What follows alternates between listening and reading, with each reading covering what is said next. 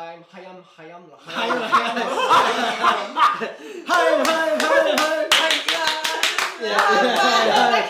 then we'll say, and then you'll say, and welcome to Cloud of Witnesses. And we are Cloud of Witnesses, thinking like the saints. You guys, we are so excited that you're here with us for this episode. We just finished recording St. Andrew the First Called Part 2. This is the cast and crew that made that possible. We really hope that you enjoyed that episode, because at this stage, if you're watching this, you probably have seen Part 2. But we'd like to talk about the episode quickly. Joshua played Andrew for Part 1 and Part 2. Great work. Thanks be to God.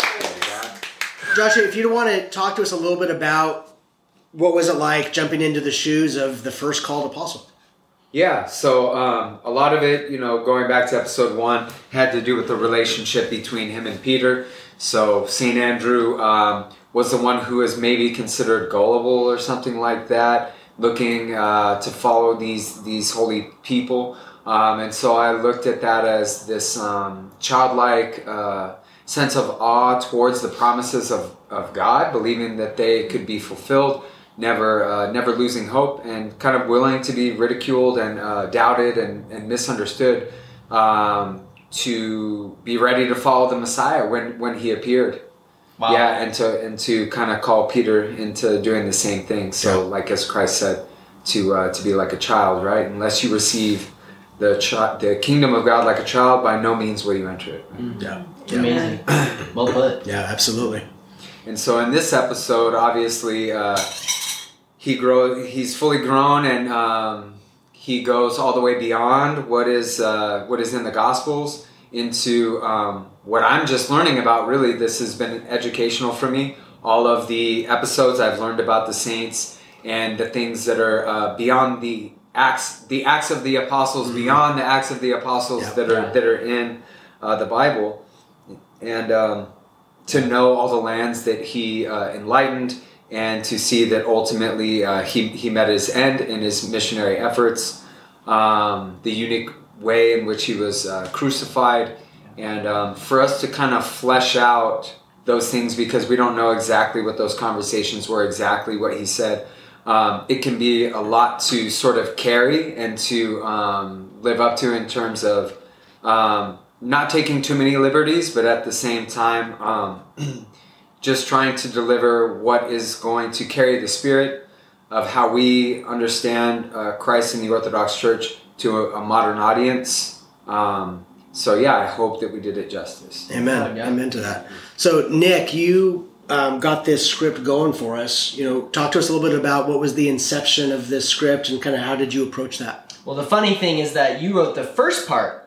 So when we were writing this, Jeremy and I, we thought that we would write it together and that we would just kind of get the best from both worlds and interweave it, but it turned out he did the first part of his life, his conversion, and I wrote everything after basically the Acts of the Apostles. So what incidentally happened is we turned it into a 2-part series, which is great because it truly, we needed at least 2 episodes to even attempt to cover everything that this apostle and this man went through in his life. So I'm really happy that happened, but it was amazing because you see that at the end of the Acts of the Apostles, it's really the story is just getting going, and maybe not everyone knows everything that he went through and where he went.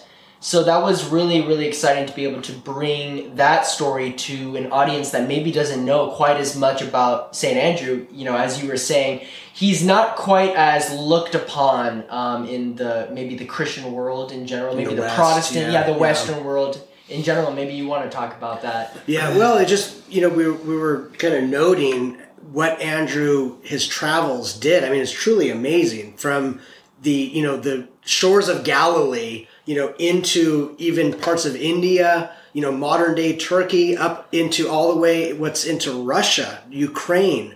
And he ended up ending, you know, his life was ended through martyrdom in Greece. Mm-hmm. So he almost like was a globetrotter. And we were just kind of remarking on, in Protestant circles, in Western circles, you know, Paul, of course, gets a lot of attention because he wrote the epistles, Peter as well, of course. But I think Andrew is like this unsung hero of the church who literally, you know, you see he founded what they say is that regionally enlightened Constantinople before it was Constantinople. Mm-hmm. And then even the sister church of Russia, and he was integral to both of those massive, massive Orthodox centers. So just an amazing honor to tell the story of St. Andrew. Mm-hmm. Yeah. And also I'd like to say that name Andrew, a born Greek, meaning to be courageous. Mm-hmm. And Apostle Andrew, he had courageous heart and pure heart. Mm. And God saw into his soul and heart, and he was first called, and also people who were converted by Apostle Andrew were kind of similar to him, with brave hearts and with strong will to follow to him and to be with God forever. Mm-hmm. Amen. Amen.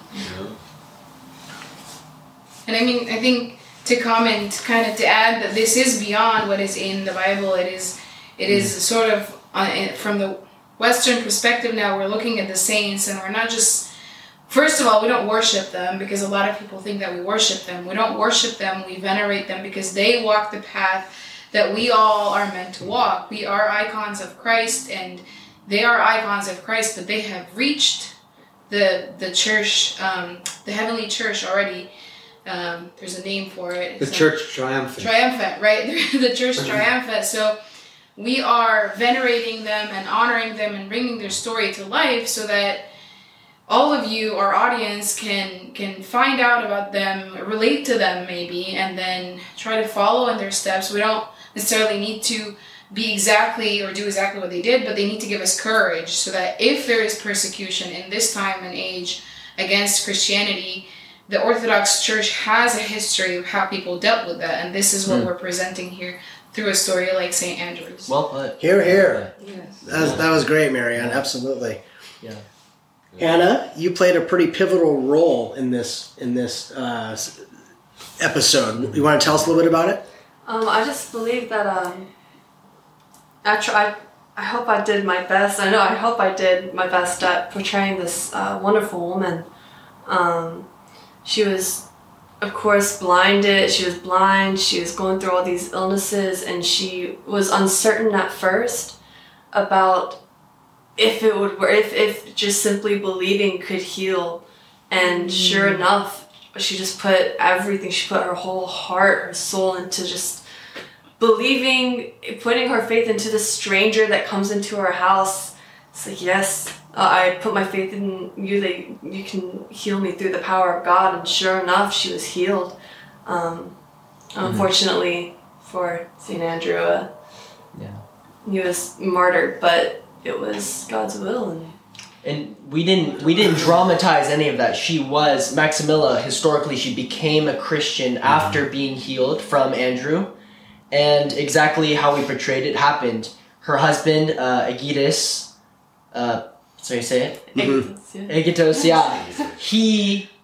It's this, just as we portrayed it, he continues to have a hardened heart towards Andrew and towards Christianity, and ultimately is the one that initiates his crucifixion, his unique crucifixion in an X as opposed to an upright cross. Even though his very wife was healed by the hands of Andrew, he still, as you said, Nick, he hardened his heart all the more in a way, and finally called for the execution of Andrew.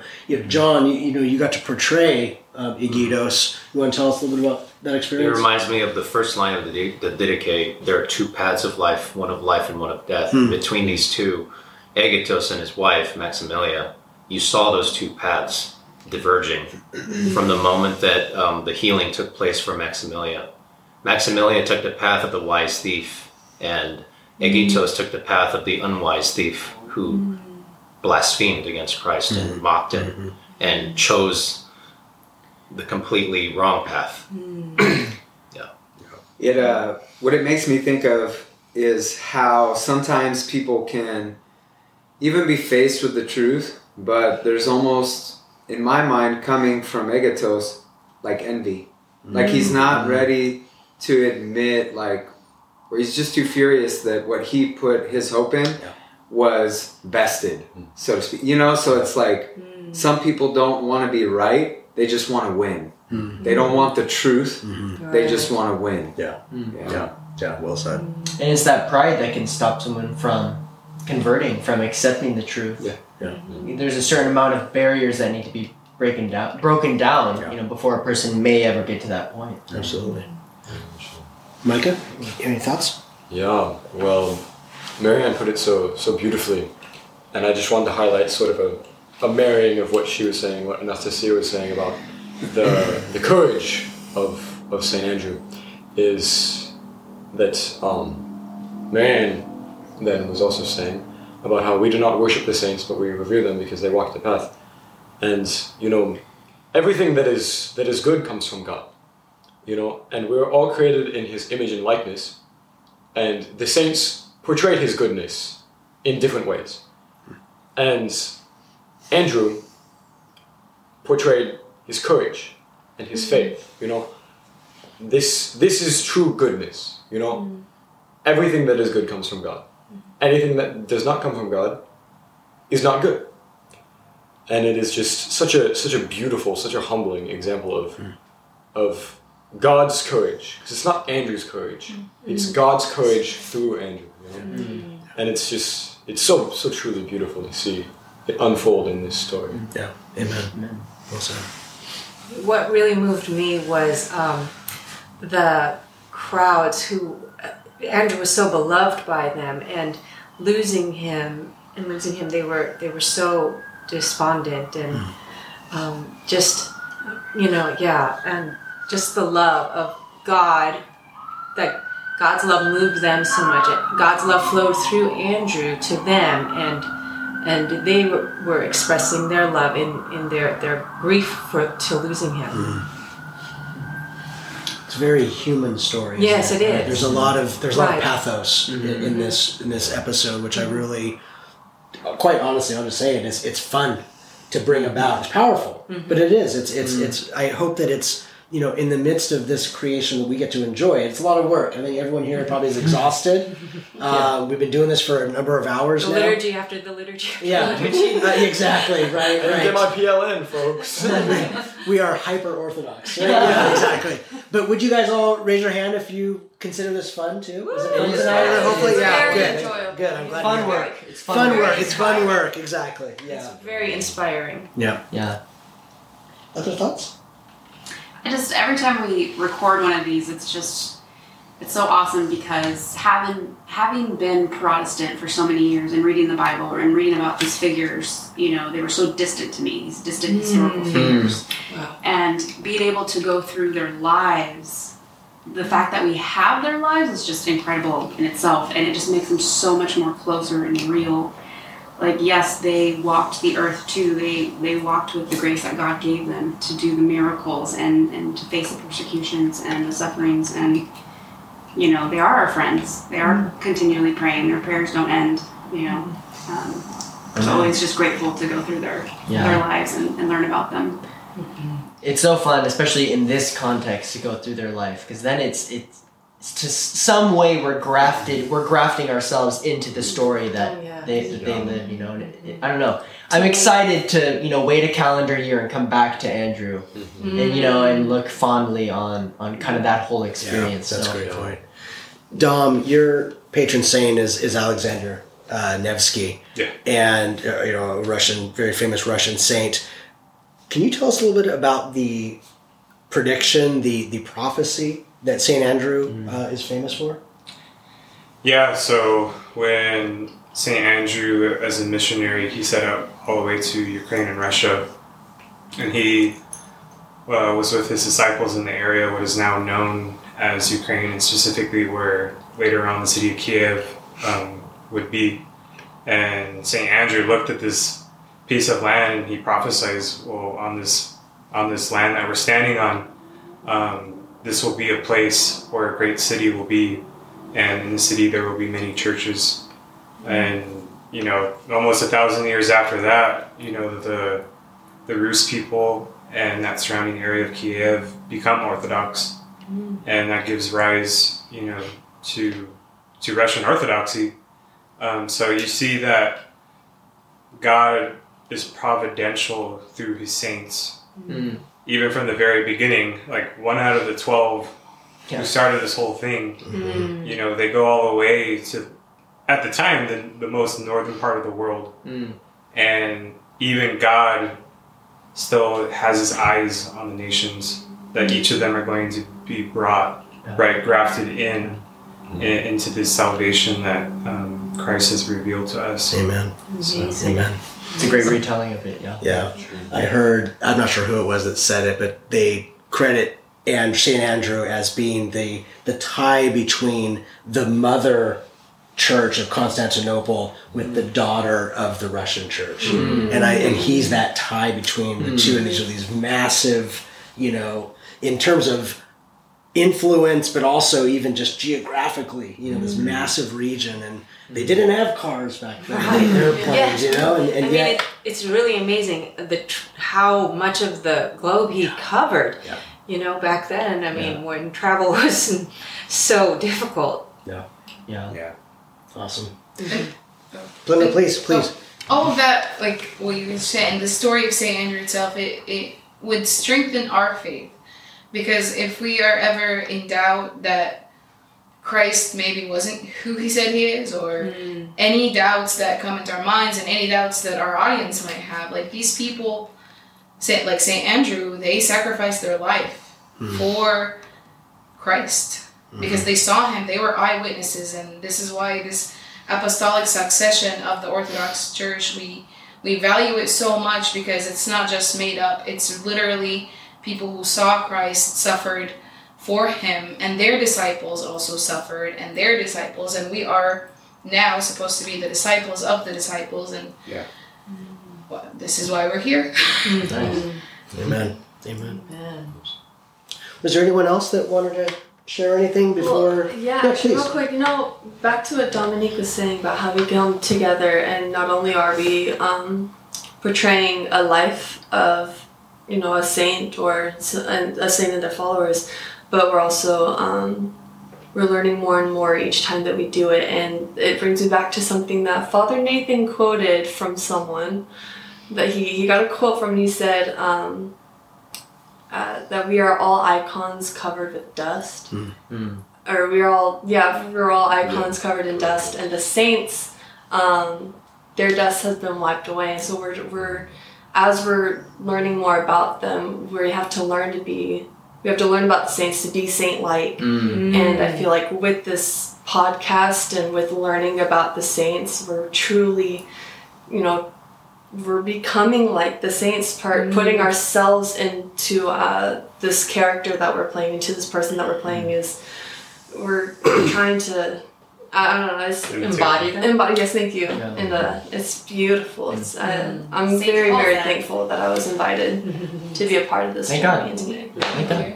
Yeah. So St. Paul said, imitate me as I imitate Christ. It's beautiful. And to have the saints as those links, you know, we can actually see a shining example, you know, an icon that's not covered with dust. And then we can use those examples to inspire us to then, you know, live our lives in similar fashions. Right. So. Reminds me of that quote, Nick, you had said recently, and I'm not sure who it was, but to be a saint... Saint Clement. Saint Clement of Rome, he says, if you wish to be a saint, follow the saints, because those who follow them will become one, basically. Yeah. So that's a paraphrase. I think that's what I was trying to get at. There's many ways to say it, but sometimes it clicks with certain ways instead, you know, just many ways to look at it. So. Yeah, absolutely. Yeah. I apologize. I'm looking at the camera, I know, because you guys are all behind me and I can only crane my neck so much. So I apologize about that. But I just want to say very sincerely, kind of, Hannah, jumping off what you said, it is such an absolute pleasure and blessing to be part of this, and because I learned so much about the saints, about my fellow brothers and sisters in Christ, going through these processes. I'm thankful to God for it, but I'm also thankful to each and every one of you guys. I mean, I really appreciate it. I appreciate your time and being here. And I don't know, I can't help but feel like this is a pretty unique experience, you know, that we're part of. And thanks be to God for that. Amen. Amen. Amen. Yes. Anyone? Last word? Yeah, just the willingness to sacrifice. I mean, that is the flip of the way the world looks at glory. Mm. You know, that I feel like this is super underemphasized in Western Christianity, especially in Protestantism, is that we are all called to take up our own cross. And man, it's so real, but it's just how you know that Orthodox Christianity, Christ Church, is not selling anything. Mm. You know, there's no comfort, no worldly comfort that's being offered. So it's like ultimately, it's hard to have vainglory is always possible, but it's harder to have vainglory when the glory comes as a consequence of self-sacrifice, right? And so each person's ability to be saint-like will ultimately be challenged by, are we willing to die to ourselves? Mm-hmm. And that is the thing that is mysterious, and that is the thing that is always stretching us to grow, is because we don't necessarily know how much we're willing to sacrifice until God puts us in a situation that wasn't of our own making, right? Mm-hmm. So we just answer the call, right? By His grace. Amen. Amen. Amen. Awesome. That's a great way to end this out. I just want to say again, thank you. My name is Jeremy. I'm Nick. This is Cloud of Witnesses. Thinking Like the Saints. Thank you for being here. Wait till next time. Bye-bye. Bye. See you later. Jazz hands, everybody. Yeah. Oh, I love jazz hands. Yeah, exactly. For more jazz hands, Tuesday night. No. Yeah, exactly.